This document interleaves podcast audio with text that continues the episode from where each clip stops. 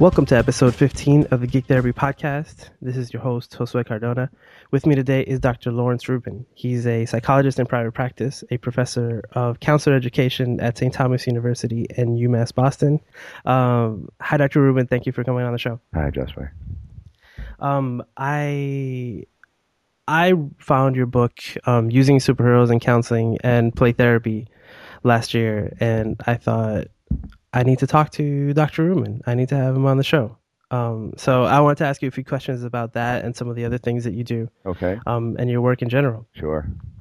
So, so just since that's the book I'm most familiar with, um, you are the editor of that book. How did that come about? Well, that was the uh, final stage in an evolution of projects that started with uh, a small article I wrote for the newsletter for the Association of Play Therapy which was very widely received. Uh, I guess I wasn't surprised, although I was, that there were so many people who were interested in the topic. Uh, from that little newsletter piece, which I ref- in which I reflected on a few cases that I had worked around superheroes, I wrote an article along with Harry Livesay for the International Journal of Play Therapy. Uh, which went into more detail about the origin of uh, the idea of using superheroes in play therapy and looked into the elements of the superhero story that lend themselves to play to therapy and counseling. And from there, I thought, you know, why stop now? you know, my friend and uh, my friend Tom Ryan of Loyola University had a had this little notion: no thought shall go unpublished. So back then, I was just in a creative and writing mood. So I pitched the idea to Springer, uh, Springer Publishing in New York, and thought, you know, if Harry is doing this kind of stuff and I'm doing this kind of stuff, well, maybe there are some other souls out there who are also working with superheroes in their counseling practices. And I put out a call all over the country and got a nice, nice handful of people who would be willing to contribute chapters. And uh, a mere year and a half, two years later, we had the book.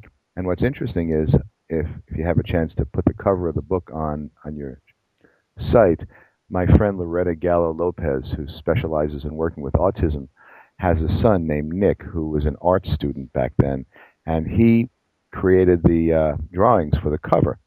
And the editor first said, "Well, we really need a professional rendering rather than a you know high school level art student." But ultimately, they put they put Nick Gallo Lopez's picture on the front of the book. It was really a, a wonderful collaborative project with a lot of people, uh, and that's how it came about. I'm so glad to hear that story about the cover because if you see it, right, it does look like a child uh, may have um, um, um, made the cover, right? well, he was a senior in high school, and he yeah, yeah. he went on to South Carolina um, Art Institute, SCAD, I think it's called, and he's now working, I think, with Disney. So from humble beginnings. That's fantastic. That's fantastic. Yeah. So, what kind of feedback have you received after the book was published? Well, um, I got a lot of emails, but the real proof of the pudding was that I was the Association for Play Therapy, uh, for which I am a member of the uh, board of directors, has uh, associations in each of the states, and each of the states hosts an annual conference at which they invite a keynote speaker. And over the next two years, I was invited to 13 state conferences to be the keynote speaker to talk about how therapists and counselors could use superheroes in play therapy and counseling.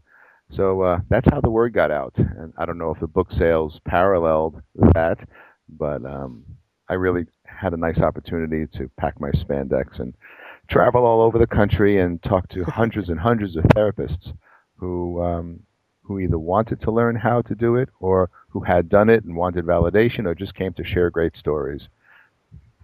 So it was it was well received in the therapeutic community. Um, uh, what has been the reaction outside of the play therapy community, like in more conventional, just the normal um, conventions and, and you know just traditional psychology and counseling circles? Do you know something that I don't? Has it been received outside of those circles? I, I really haven't had any feedback outside of the play therapy community, but we're a 5,000 member community. Um, I I haven't really had any any recognition outside. They do more much more serious stuff in the traditional conventional therapeutic community they're really into evidence-based practice and statistics and empiricism.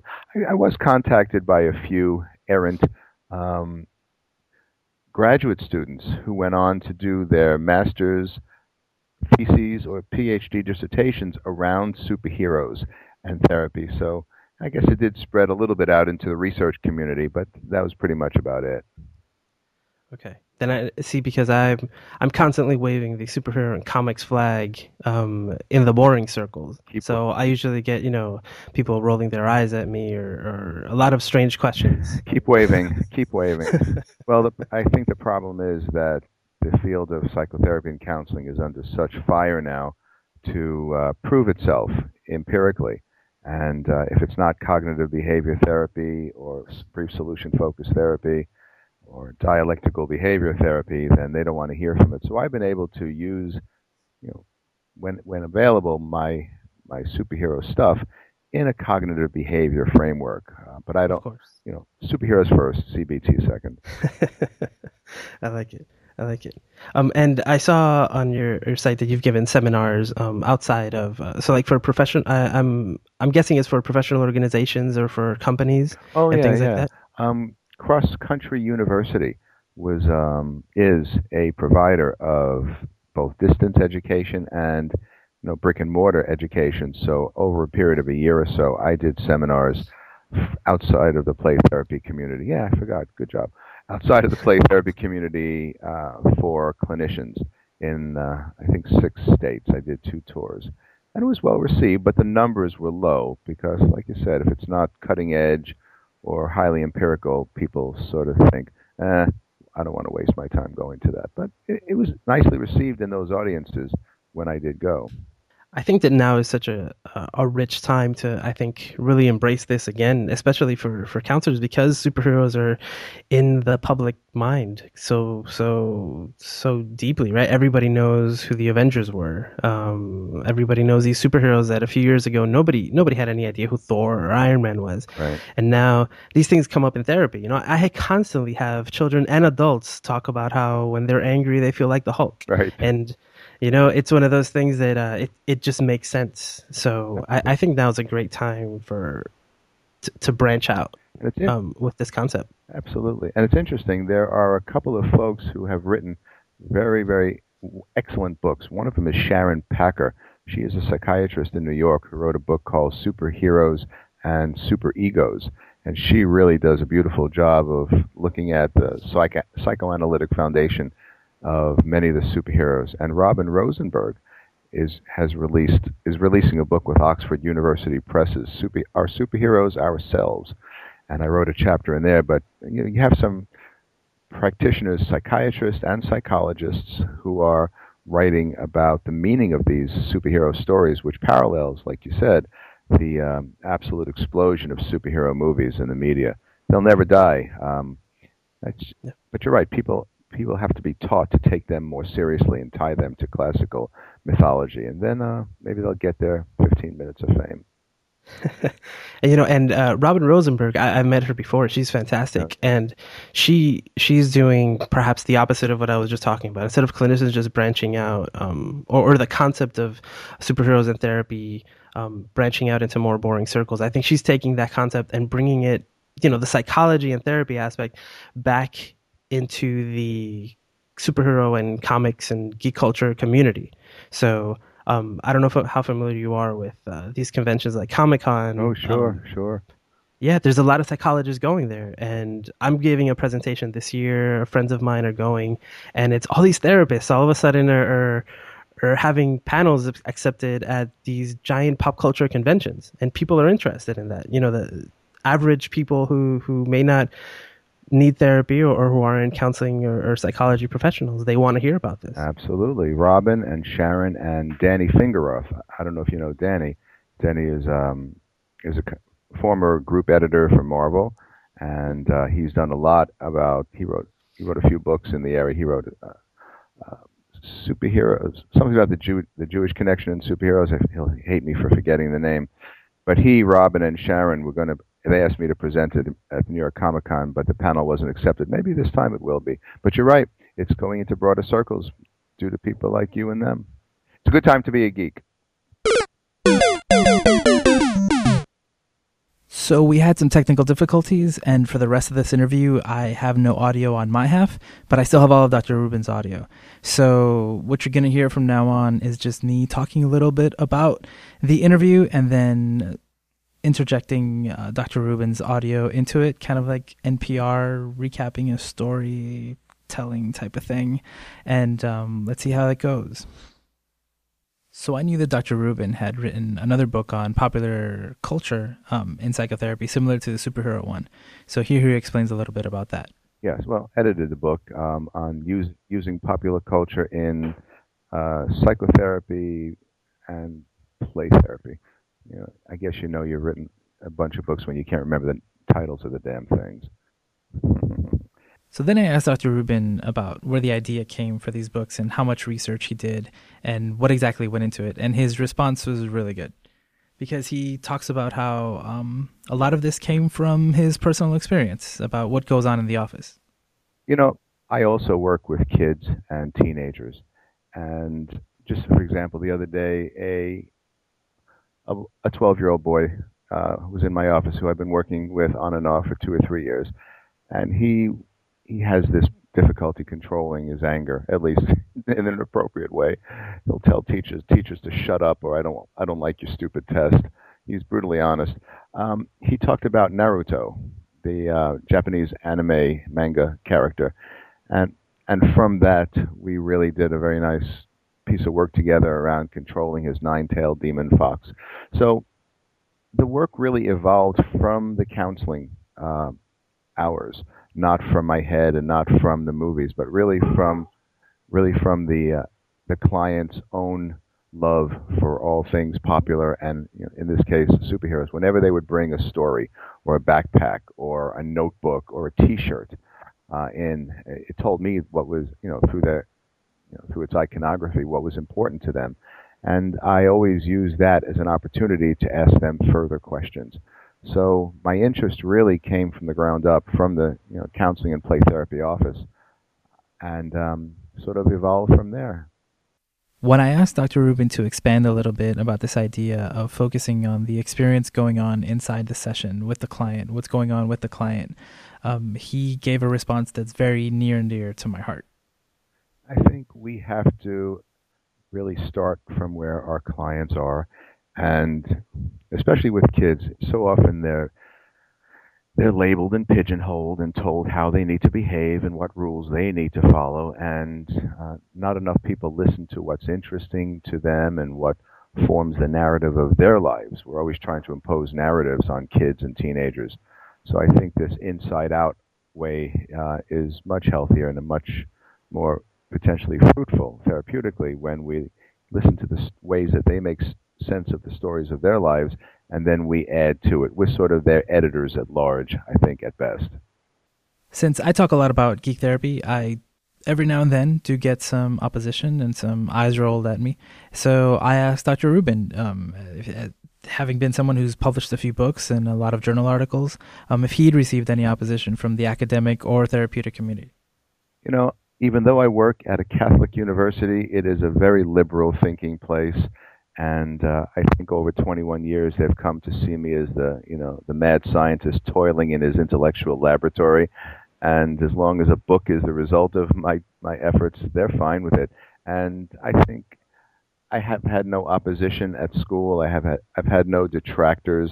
I really haven't I haven't gotten any letters from you know dyed in the wool CBTers out there who say, you know, if it's not empirical, you know, empirically driven, how dare you do it? No, I've gotten a lot of support. I, I, I guess you would expect that I've had more detractors. Perhaps if more people knew about this stuff, I'd have more detractors. But um, no, I've received an awful lot of support at the university. It's been regarded as highly creative work, and no one. And in the therapeutic community, whenever I've I've delivered workshops and seminars around the topic of superheroes, it's really been more um, consensually just awe and wonder and uh, real praise for the creativity involved. And I've had no one say, "Oh, you really can't do that." That goes against all of the uh, tenets of what we know about psychotherapy. I knew Dr. Rubin had written the superhero and pop culture books before, so I asked him if he was working on anything else. And he surprised me um, when he started talking about a whole other book that he's written and was already published that sounds absolutely amazing. And if um, you have any interest in what we've been talking about so far, you'll really love uh, what he has to say about this book. Actually, I um, I gave into the dark side, and my friend Alan Schwitzer and I co-authored a textbook for graduate uh, level counseling students across disciplines. It's called um, Diagnosis and Treatment Planning for Mental Health Professionals, a popular culture case-based approach. The, the superhero book wasn't a textbook. It was more of a clinical companion, but uh, my buddy at Old Dominion University, Alan Woody Schwitzer, and I um, released a textbook with, un, with Sage Publications out of Thousand Oaks, California. Boy, I sound like an infomercial, don't I? But it's, it's called Diagnosis and Treatment Planning for Mental Health Professionals, a popular culture case-based approach. And this is a serious textbook, you know, 600 pages. Um, the first section is the real serious stuff. It's clinical thinking skills and diagnosis and case conceptualization and treatment planning. And then we really, uh, we're off to the races because for the next 400 pages, we take 30 cases that we've drawn from popular culture and we conceptualize them across theoretical models. We we diagnose them according to the DSM-4, uh, even though the DSM-5 is coming out in two weeks. We then we then create multi-component, multi-dimensional treatment plans that incorporate everything from interpersonal psychotherapy to, to CBT to dialectical behavior therapy. Uh, it's a very serious textbook using popular culture cases that we have developed from you know, popular culture characters that are you know, in the mind's eye of the public. And it really is, uh, I think, a beautiful book, unlike any book that's ever been written. And for that reason, it'll probably sell about six copies. It came out in January, December of 2000, uh, January 2012. And just to tell you, just to sort of give you a very quick overview, if I can, of the cases.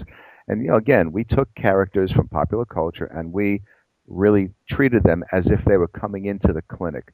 Miss Piggy, Naruto, Hansel and Gretel, um, Snoopy, and uh, Edward Cullen from uh, Twilight series, and Jamal Malik from Slumdog Millionaire, and Juno MacGuff, and Elphaba from um, the, the backstory of the Wicked Witch of the West, and it goes on and on. The Cleveland Show. We took Jessie the yodeling cowgirl and Tinkerbell, and we just we just had a great time. And even though you know, I guess that's that's why popular culture has always been considered the red the red-headed stepchild of of uh, American culture. These are popular culture characters drawn of fiction, but we treat them as very serious clients with very serious problems. And um, we really thought the book is a great, great book. Of course, we did. It's our book. I was so excited to hear about this book, um, especially because it's a textbook. So just to think that up and coming therapists would learn um, through this perspective about um, not only characters that they know, but more importantly, characters that our clients know. And I was telling Dr. Rubin how how important it is for us to be aware of these characters because that's what our uh, that's what our clients know. That's what the language that they're speaking. And Dr. Rubin agreed with me. Absolutely. I think that's the ba- the basis for good psychotherapy is you start where the client is at.